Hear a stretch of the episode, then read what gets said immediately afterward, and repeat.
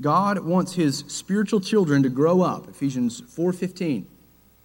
He wants us to progress, like we saw last week, from immaturity, from that spiritual infancy to maturity. Or we could say spiritual adulthood. And so in this series over the next several weeks, we're exploring this theme, and we want to know what it is and especially how it happens. And last time, we try to get our minds around this concept of maturity and this target that we're pursuing. We saw that even though we will never reach perfection completely, at least not now, that we can reach what we're calling maturity. We can and we must progress from this spiritual infancy to a spiritual adulthood.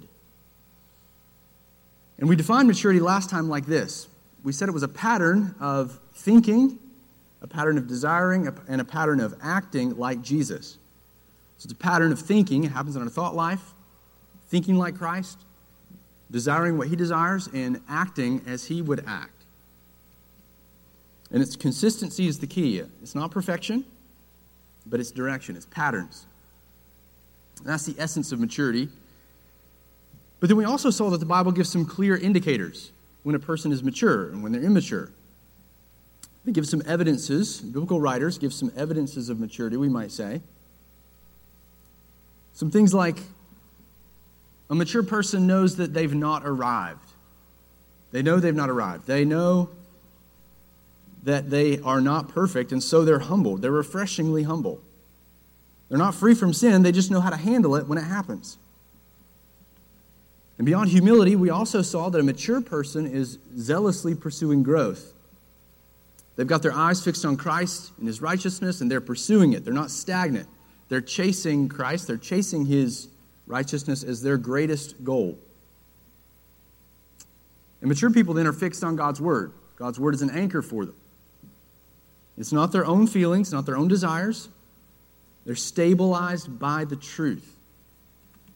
And then over time, that stability bears fruit. Their lives come to reflect that stability. They're reflecting more and more of Christ's own character in, in their marriages, their work, their church life. And then as a result, they're increasingly useful to others. They know how to help when people are ensnared in sin. They know what their gifts are, and they're, they're active in using those gifts in the body. And the Lord's producing fruit, energizing them in their, in their gifts. And finally, we saw that the mature person rejoices in suffering. They rejoice in suffering. He knows God's purposes in a, in a trial. He might not be happy about it, but he willingly brings himself underneath it and chooses to rejoice. Now, there's a lot more we could say, but that at least gives us a start and a humbling start, right? Um, talked to a number of you after that first message. Well, tonight is your night because it's going to be a lot of encouragement. But tonight, though, as we pivot, we need to ask another really, really crucial question when it comes to this theme, this concept of maturity, and it's, it's this. We see the goal out in front of us, but how do we get there? How do we get there? How does maturity happen? Or we could say it another way who does it? Is it me or is it God? Or both?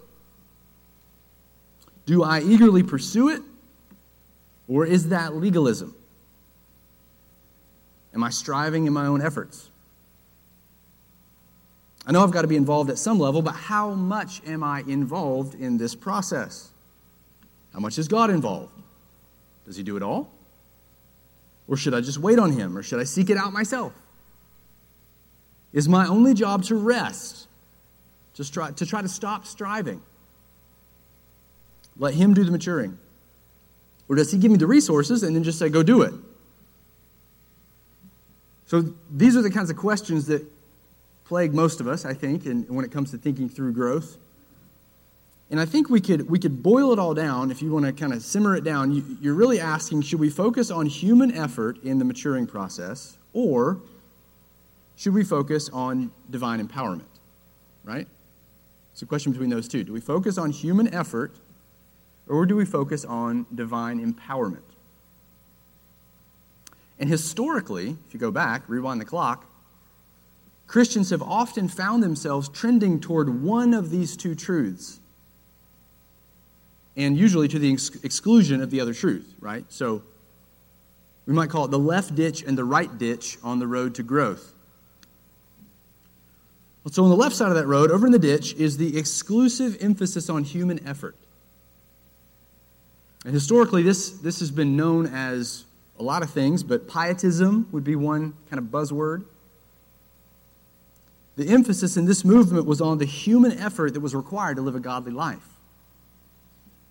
And today, this might look like a person who's zealous to obey the Lord. They've got their plan, they're working the plan. All good so far? But these folks typically aren't praying that much since they're emphasizing their own efforts. They trend toward being judgmental of others, of those slackers, right, who don't do as much as they do or they don't exert as much effort as, as they do. They often view themselves as much more mature than they really are, less sinful than they actually are. And they're known to offer overly simplistic solutions to people's problems. Like, just read your Bible and pray, man. Like, stop it. Like, stop, stop doing that, you know? Come follow me. Be, be, be like me. Go to church. Stop sinning. But sometimes the person who emphasizes human effort, sometimes they start realizing that all their efforts aren't working. Especially as they start to see how insidious and deceptive their own hearts can be. And they start to see how high God's standards actually are, and, and, and they hear something like, do everything without complaining. And they think, what? How can I possibly do that? I'm trying so hard, but I can't seem to ever measure up. When can I ever rest knowing that I'm doing enough? Discouragement sets in, then despondency, maybe even depression. And many times, this triggers a reaction to that other extreme, to the other ditch, to the exclusive focus on God's role and not ours. And historically, this has been known as quietism. Pietism on the one, quietism on the other. Some well meaning Christians, they might hear the plight of that, that pietist, the one who's focusing on human effort, and they'll say, Oh, brother, listen, you just need to rest. Your problem is that you think it's on you. What you need to do is stop striving and rest in God. He loves you and He's going to grow you. Just let Him do the work. And to the weary soul, that sounds pretty good. We've all been there. But often, lying under the surface is a minimization of human effort or an outright rejection of it altogether. You don't want to be doing that in your own strength. We hear that all the time, right? What does that mean? And so the pietist becomes a quietist. They react, somebody who expects God to do all the work in transformation. And the quietist, this kind of person, thinks that any effort in the Christian life, any effort beyond just simply surrendering to Jesus, is legalistic or off base. Usually they're not as concerned about their sin, at least not initially, because it's God's responsibility to change them. And they're waiting on God. And the extent of their fight against sin would be just, I'm, praying about that. I'm praying about that. I know, I know I'm late. I know I'm sinning in this area, but I'm, I'm praying about it. Or I'm just trying to rest in God, or I'm trying to surrender to God. But see, there's pitfalls here too, because eventually, when prayer doesn't seem to work, they too can grow very discouraged, very despondent, even depressed, because God does not seem to be answering their prayers. They find they're not making as much progress as they had hoped. And I think we all, at various times, kind of trend toward one or the other of those extremes. But when we turn to Scripture, what we find is the biblical authors embrace both of those extremes fully. They embrace our responsibility in the growth process, and they also embrace God's empowerment in it. But here's the key they don't just set both of these out as, as true. I mean, they do that. They don't just do this, like they're two independent truths that are unrelated. These truths relate to each other. They relate to each other like gas relates to an engine. One is a motivation, and the other is an instruction. What do I mean by that? Well, in Scripture, we are instructed, we are commanded to strive for growth, to pursue maturity ourselves. But the reality is that God is working in us, He's working in us to motivate us to that end. That's, that's the motivation. God is at work in us. It's the gas in the tank, if you will. It's the fuel. It fuels us to really get after maturity. It fuels our hope. It fuels our zeal. It fuels our endurance. It fuels our intense pursuit of maturity in this life. And that is exactly how God intends these two truths to work together. And we see this relationship with crystal clarity again in Paul's letter to the Philippians. If you want to turn there real quick by way of introduction here. Philippians is such a helpful little book on this theme. Philippians 2, this is a familiar text, no doubt. Most of you know this well. But you see this relationship of the instruction and then the motivation together here in Philippians 2 12 and 13. On the one hand, Paul commands that we exert effort in the growth process. He commands it. There's the instruction. Then he motivates this command with the reality that from start to finish, God is the one who's energizing and empowering our obedience.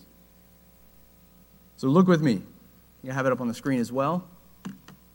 Philippians 2, verse 12. Therefore, my beloved, as you have always obeyed, so now, not only is in my presence, but much more in my absence, here's the command Work out your own salvation with fear and trembling. For, there's a motivation, it is God who works in you both to will and to work for his good pleasure. Obey. Why? Because God's at work. Instruction, motivation. Clearly, in Paul's mind, both are absolutely crucial when it comes to our maturity. We strive in working on our salvation because God is working in us. Human, human effort and divine empowerment work together for our transformation. Or we could say it like this We are strengthened to strive. Easy way to remember it. We're strengthened to strive, or we're empowered for effort. We're strengthened to strive, and we're empowered for effort. And tonight, what I want to do is I want to hone in a little bit more on the God side of this equation, on God's role in our maturity. And specifically, I want to look at how God does this, how He matures us.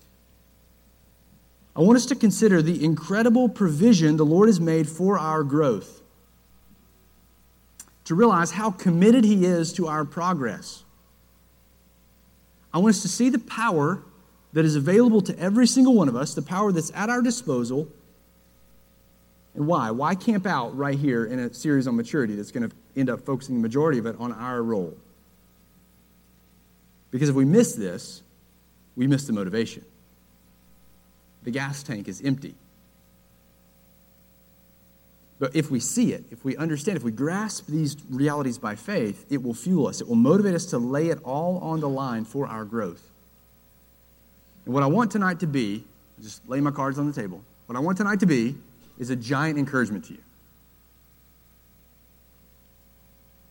It's my goal that you leave here with wind in your sails, with confidence that just as God began the work, Philippians 1 6, He's going to be faithful to complete it. He's going to see it to completion. He's committed to finishing the work He started in you. So tonight, we're going to look at four provisions. Well, really, we're going to look at three okay? And then I'm going to introduce the fourth one at the end. I'm going to cover the fourth one more in depth the next time I'm up here. I say that now so that you don't panic, okay? When we get to the, I'm like running into point number three and he's, he's out of time. It's okay. All right? Just a little disclaimer out front. So we're looking at four provisions the Lord's made for our maturity. Four massively encouraging provisions, and they're interrelated. They're not, don't think of them as independent. These go together. All these, as you'll see, these, all, these, all these provisions go together. And the first, the most foundational provision that we've been given is none other than God Himself residing in us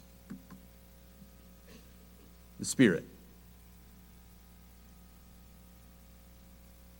The Spirit of God is the most foundational provision we've been given. It's the greatest provision a human could ever hope for the Spirit of the living God residing within them.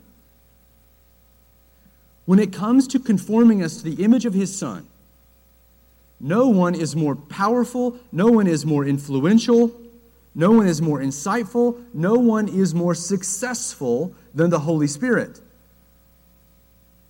He is our greatest provision. We've desperately needed God's Spirit since the fall, haven't we? Desperately. Since Genesis 3, humans have been spiritually dead and spiritually deceived. That means, put in our terms, we have had no hope for this thing we're calling maturity.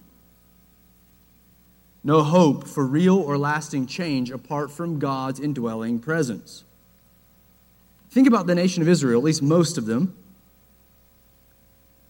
Having access to God's truth didn't transform the nation of Israel, did it? Why not? Because most of them didn't have eyes to see or ears to hear. They didn't have a circumcised heart that would come from the presence of the Spirit of God. And it was this gift of the promised Spirit that would solve Israel's problem of disobedience. Look with me, I got it up on the screen here Ezekiel 36. Ezekiel predicts I will give you a new heart and a new spirit I will put within you.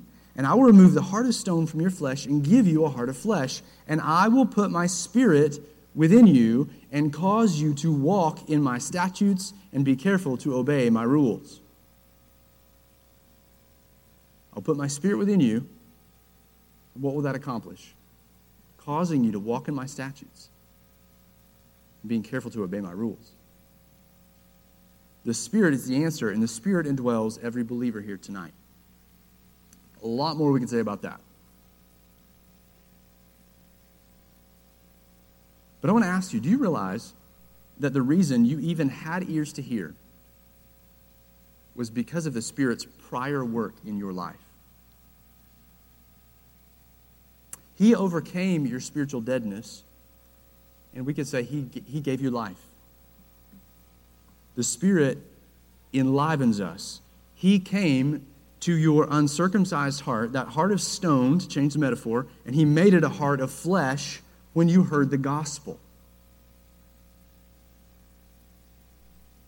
And, beloved, that is why you believed. Paul says explicitly that this heart circumcision, this regeneration, is by the Spirit meaning the Spirit is the agent. Look at this. He says in Romans, a text we've covered, but a Jew is one inwardly, and circumcision is a matter of the heart by the Spirit, not by the letter. His praise is not from man, but from God. This circumcision of the heart is by the Spirit.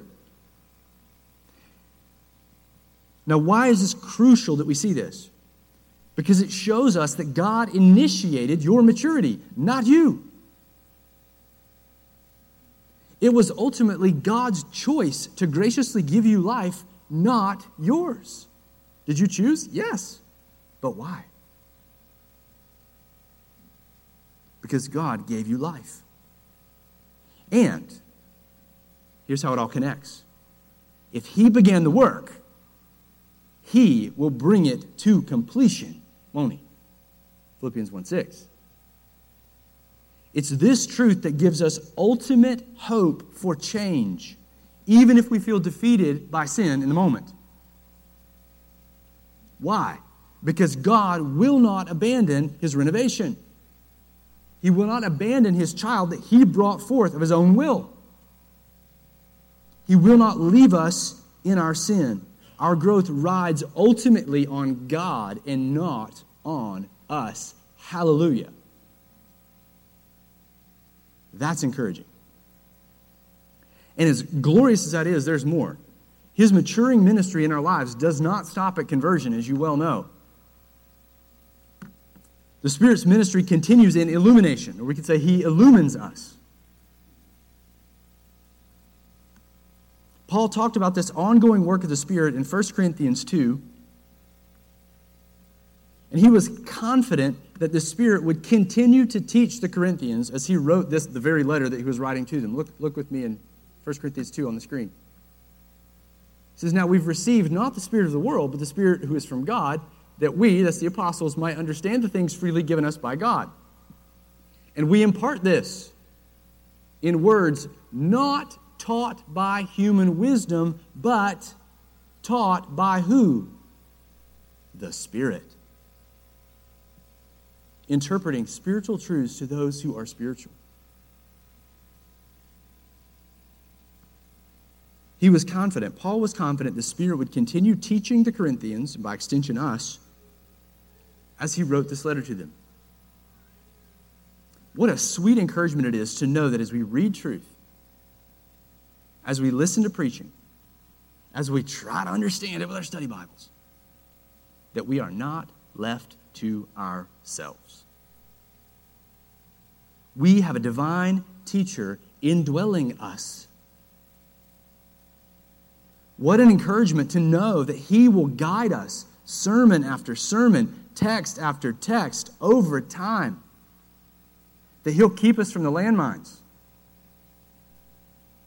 that He'll keep us faithful, giving us more and more insight into our hearts, more and more insight over time into the lives of our old man or old woman, more and more insight, more discernment in truth and its application to our lives. That's His ministry of illumination to you.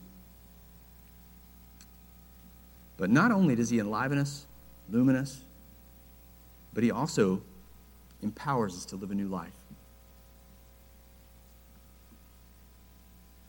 He empowers us to live a new life. There's new power that we did not have before.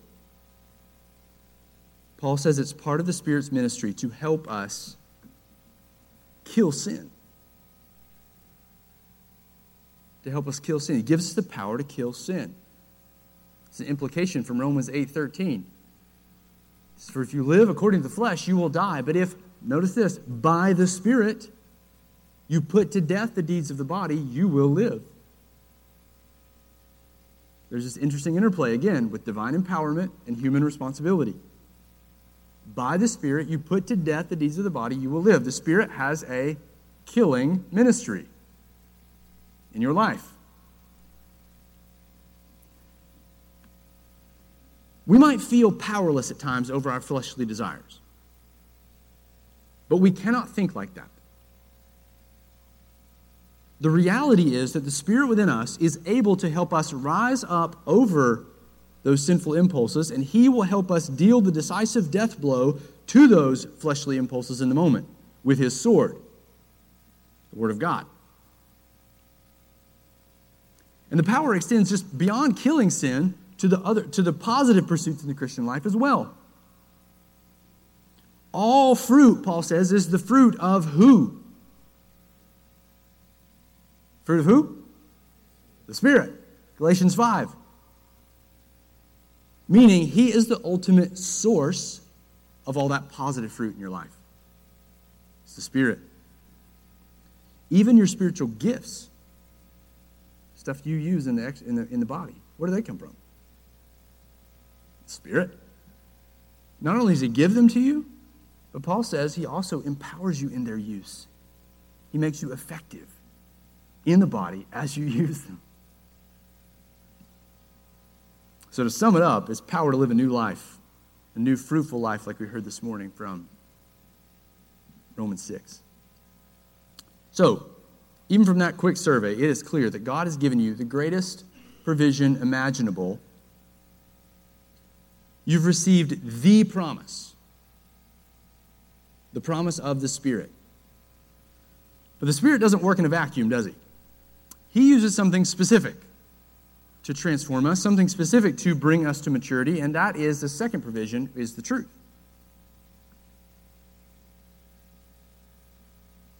And it shouldn't surprise us that they're related the Spirit and the truth. Think about some of these connections. The Spirit's described as the Spirit of truth in John 15 26. He's all about it. In the Spirit's capable hands, the truth is a precious and essential provision for our maturity. Why is that? Well, because once our deadness is overcome, our most pressing problem is we do not know what is true. We are easily deceived, in other words. We're prone to thinking that we know what is best. Our default setting is to trust our own assessments of things. But the truth, the truth shines a light into our darkened hearts. The truth shows us what is real. And now, with the Spirit's power, we have an opportunity to believe the truth instead of lies. So let's take a second and get a little snapshot of some of the ways that the truth brings us to maturity. Hebrews tells us that the Word of God helps us to discern our hearts. Again, we're not going to be comprehensive here. I've only got a, a few minutes with you, okay? But it's giving you a snapshot. The truth discerns our hearts. The truth, in, in other words, enables us to see the hard truth about ourselves. It convicts us.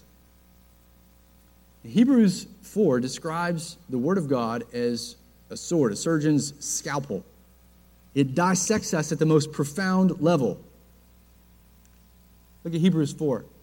The Word of God, again, familiar, is living and active, sharper than any two edged sword, piercing to the division of soul and of spirit, of joints and marrow, and here it is, discerning the thoughts and intentions of the heart.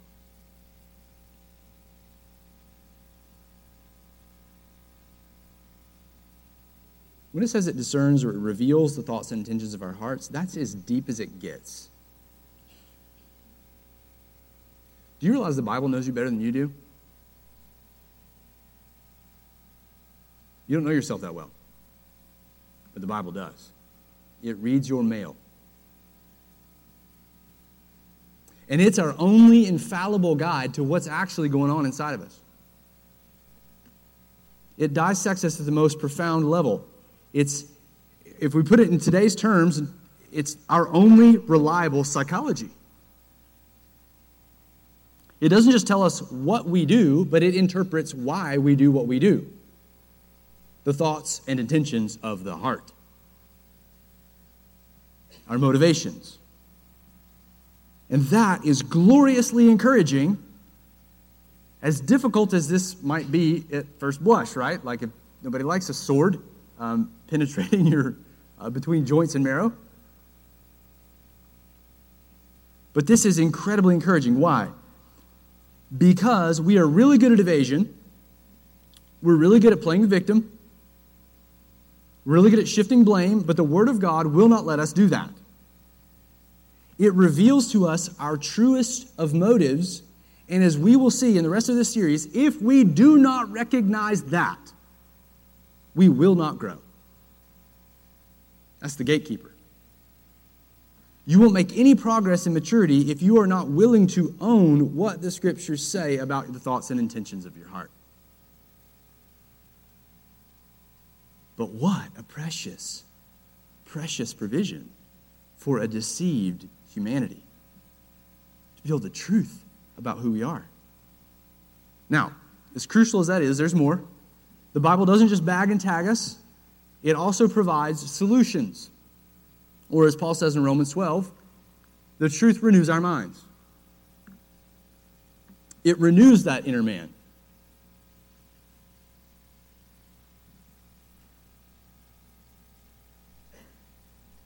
Again, familiar text, Romans 12, 2.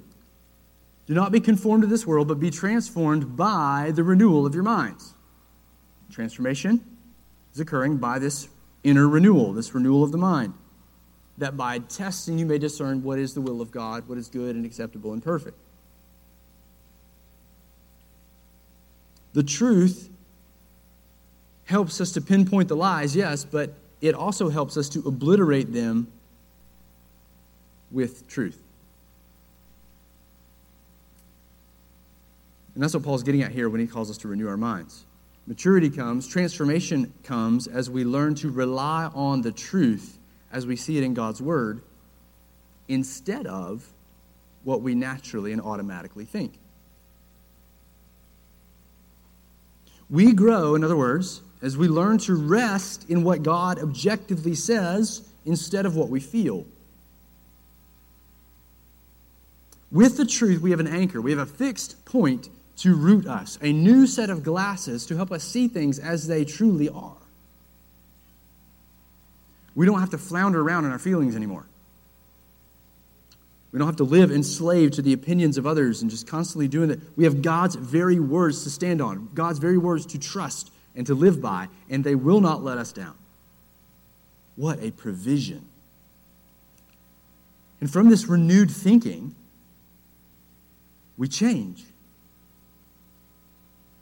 We're, we're enabled then to discern what's good, what's best, what's wisest, and we also choose to align our lives with the wise thing, with the truth, to practice the truth. The truth then also transforms our behaviors. The truth transforms our behaviors.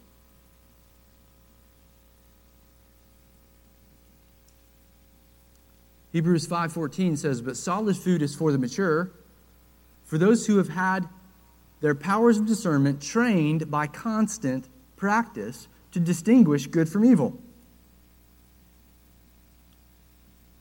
So this means then that, that coming to believe what's true and learning to orient our lives around it instead of what we might feel or think in ourselves, this is central to the process of maturity. It's what mature people do. It's central to being set free from these patterns of sin like depression and anxiety and lust and jealousy. We have to deliberately choose to live in light of what is true.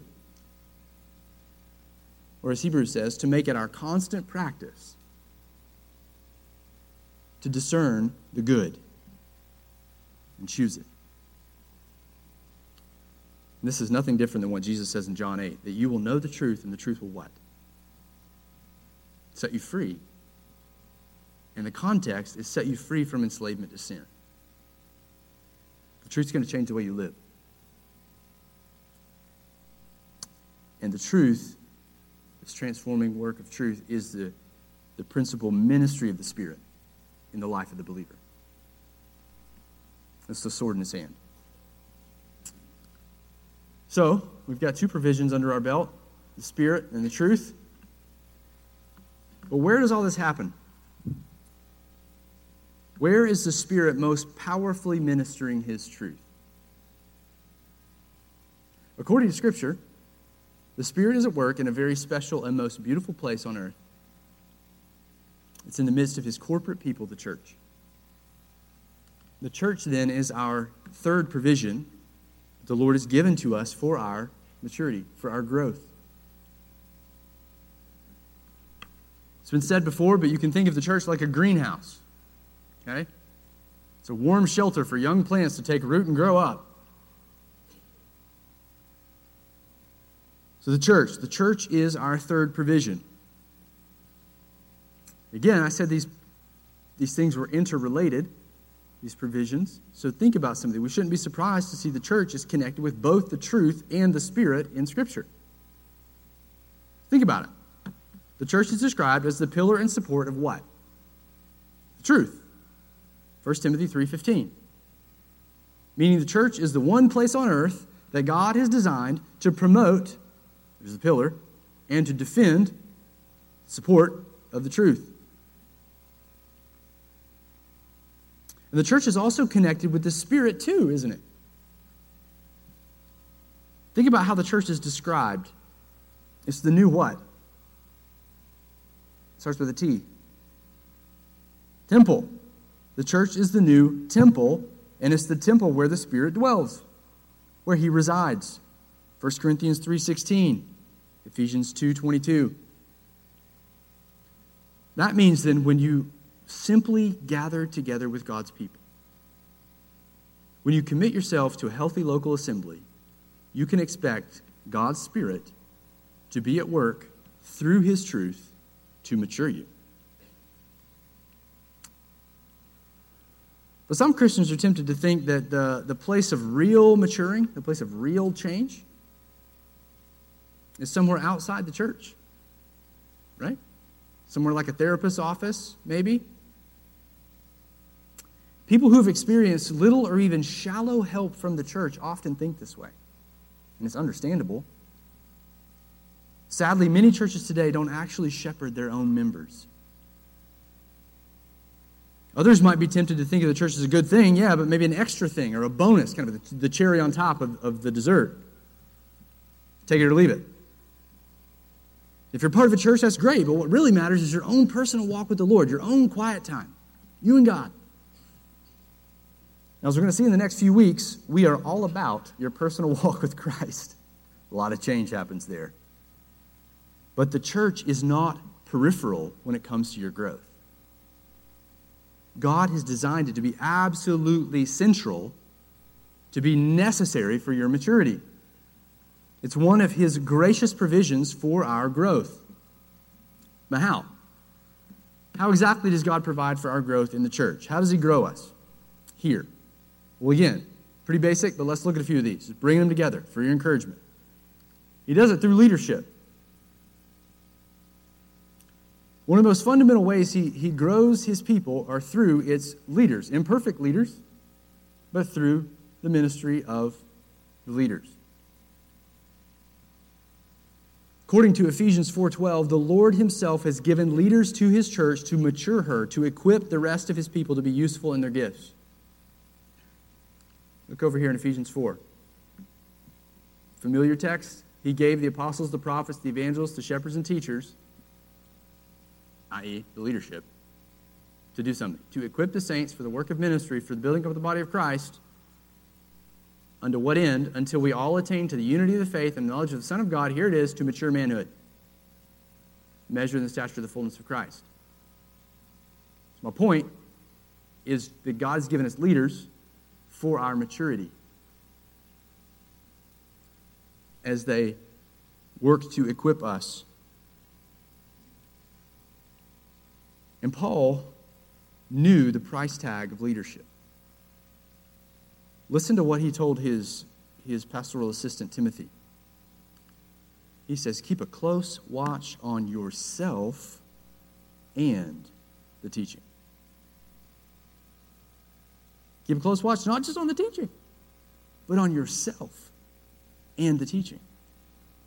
For by so doing, you will save both yourself and your hearers. Paul knew that leaders must make sure they're always pursuing faithfulness in life and doctrine, in how they live in secret and in what they teach in public. Why? Because literally salvation depends on it from a human level. People can be led astray by unfaithful leaders, and that is a sobering thought. But equally encouraging is what can happen through good leadership, right? Through leaders who meet the qualifications of 1 Timothy 3 and Titus 1. A church with faithful leaders will experience tremendous transformation. How so? These leaders will work hard in the Word of God to make it clear so that you can know what God's actually said and how it applies to your life. They'll make themselves available to you to try to answer your questions and point you in the right direction. They'll open their lives and their homes to you, and you'll be able to watch how they interact with their own family and with others. They'll intercede for you by name. They'll counsel you through difficult issues. As they make decisions as leaders, they'll depend on the Lord for, in His Word for wisdom. They won't do what seems right to them in their own eyes, and you will be benefited spiritually by those decisions. They'll care about Christ's interests over their own personal interests being willing to lay their lives down for your good. Now, all that is just detail of what Peter's getting at when he calls the elders to shepherd the flock of God. 1 Peter 5. These are the very kinds of things that Peter has in mind. The Lord himself has provided leaders to help you mature, to shepherd you, to equip you. And one of the tasks that leaders do in particular is they preside over our corporate worship services. So, corporate worship as well is another thing the Lord's designed in His church to mature His people. Corporate worship. And when I say that, I'm talking about everything that happens on Sunday mornings and Sunday evenings in our church life together. It's by the Lord's command, because He's commanded it, that we read Scripture, that we preach, that we sing, that we pray together, that we observe the ordinances, the ordinances together. It's by His command. He's commanded us to do those very things. And He's designed it all for our good, for our growth. Speaking of preaching, let's think about that for a minute. Kind of, in, I'm not pitting it against personal Bible study, but just kind of hear me out. Think about the centrality of preaching in the life of the church. Do you realize that for many eras of church history, Christians did not have their own copy of God's Word? For a long time. Think about what that would be like. Our Lord literally sustained and matured his people through his, this public ministry of reading the scriptures aloud and preaching. It shows you the value he puts on the corporate gathering, doesn't it? It shows you why he's commanded us not to neglect these things. And even stuff we do on a regular basis, like the ordinances, are designed for our growth. Every time we listen to a baptism testimony, what happens? Aren't we deeply encouraged? And communion, what a blessing that is. We're reminded of the sufficiency of Christ's death for us, of his love for us. We're reminded to be faithful to Him in return, and we are encouraged to unity in our relationships, to make things right with other believers if we haven't. What a transforming ordinance. How maturing is that? And speaking of our relationships, that's, that's another way the Lord uses the church to mature us. Well, I've got some texts on here for you for the uh, corporate services. You know these 1 Timothy 4, Colossians 3. But when it comes to relationships, that's another, another one of these ways that God's designed the church to mature us, to be in relationship with each other. In other words, it's not just the leadership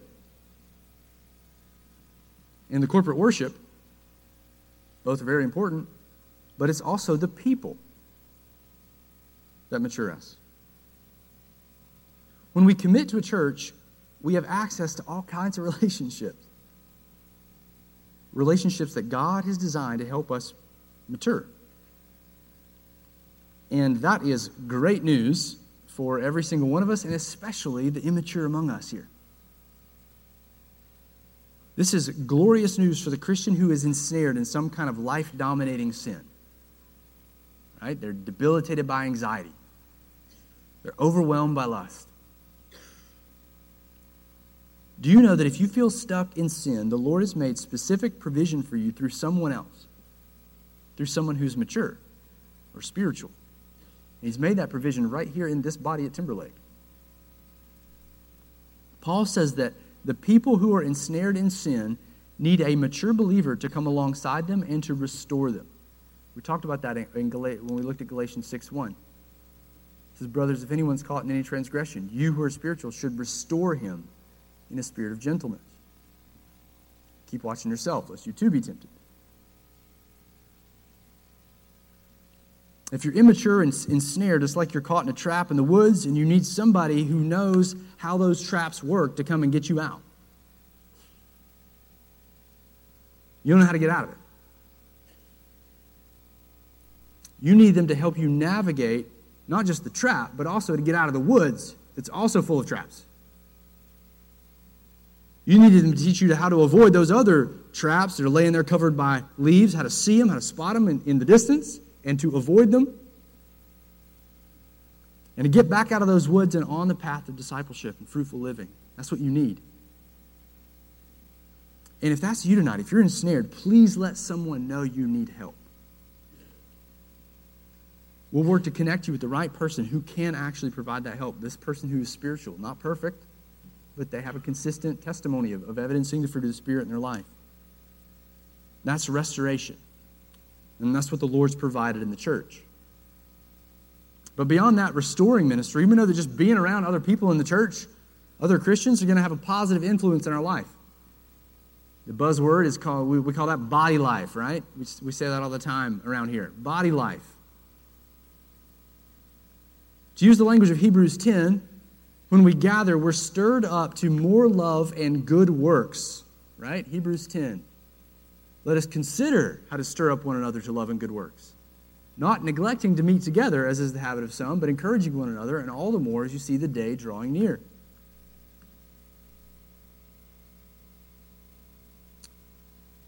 When we come into the body, implication here is that people are going to be considering how to stir up, stir up each other. That, that stirring up work's going to happen as we don't neglect meeting together, as we gather. We see the examples of other godly folks, and we're stirred to imitate their examples. And not only are we stirred up by their examples, but we're also provoked to love when we hear about needs. When you get in your Sunday school or your small group and you hear about how hard a pregnancy's been or how a friend is, has an upcoming surgery, how some, some, somebody's burdened under a particular trial, what happens? The Spirit prompts you to help them. He's stirring you up to more love. He's empowering you in the gifts He's given you to use those gifts for the good of the body. And that's bringing maturity to you, that's growing you. And did you know that the Lord even ordains those tough moments in church relationships too for our maturity? Now, it's a different kind of provoking than uh, probably the author of Hebrews intended there, but it counts. It applies. If we're going to mature, the Spirit is going to produce fruit in us, the fruit of patience, gentleness, and self control. So, what has to happen? We have to have opportunities for patience, self control, gentleness. The Spirit will lovingly lead us into these difficult relationships for His purposes. Someone in this church will be rude to you. A friend might neglect you. A church member might talk poorly about you to someone else. You'll get hurt, or you'll be serving with somebody who really presses your buttons. Don't look around. Look down. Why? So that you have the opportunity to grow. So that the Spirit can mature you in all of His beautiful fruit. So, it should be clear by now that the Lord has designed the local church to mature you. It's His greenhouse for your growth.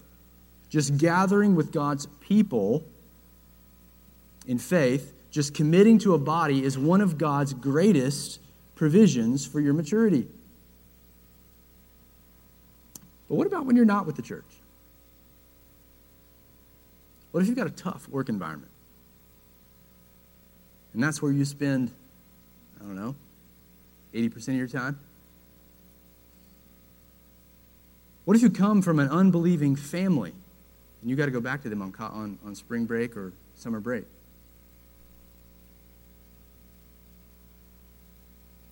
What if you're trying to parent those unregenerate little people?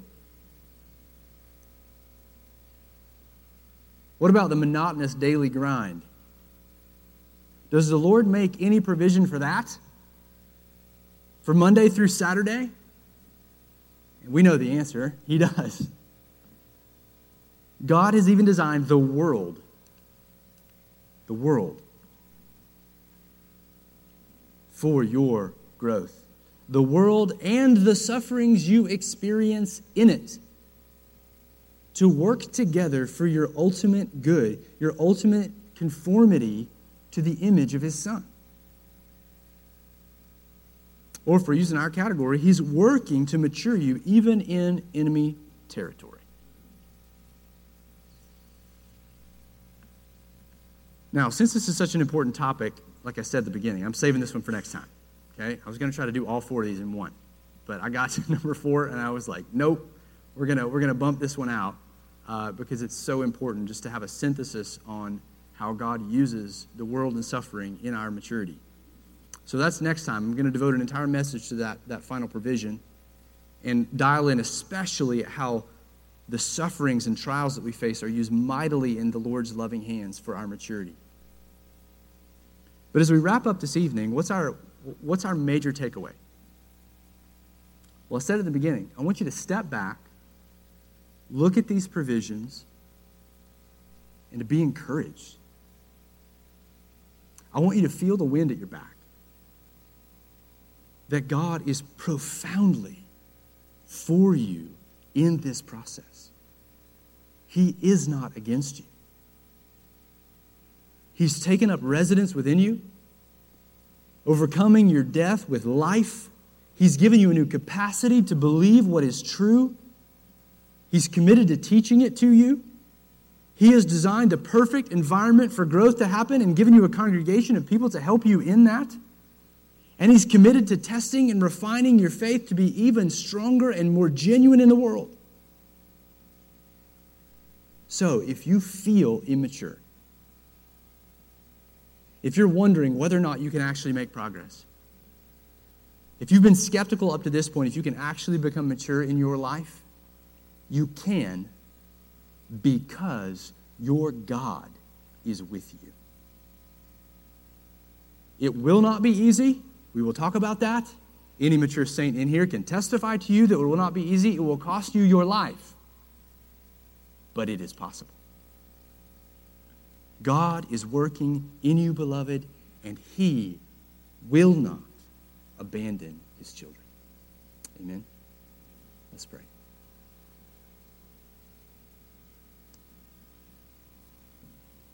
Father, I pray that you would work through the power of your Spirit to encourage your people here tonight. And as we end, we fellowship, as we leave, that your words from Romans, your words from tonight would encourage their souls, motivating them to pursuing growth, pursuing a life of fruitfulness in the time you've given them, in the years we have left. We pray it all in Christ's name. Amen.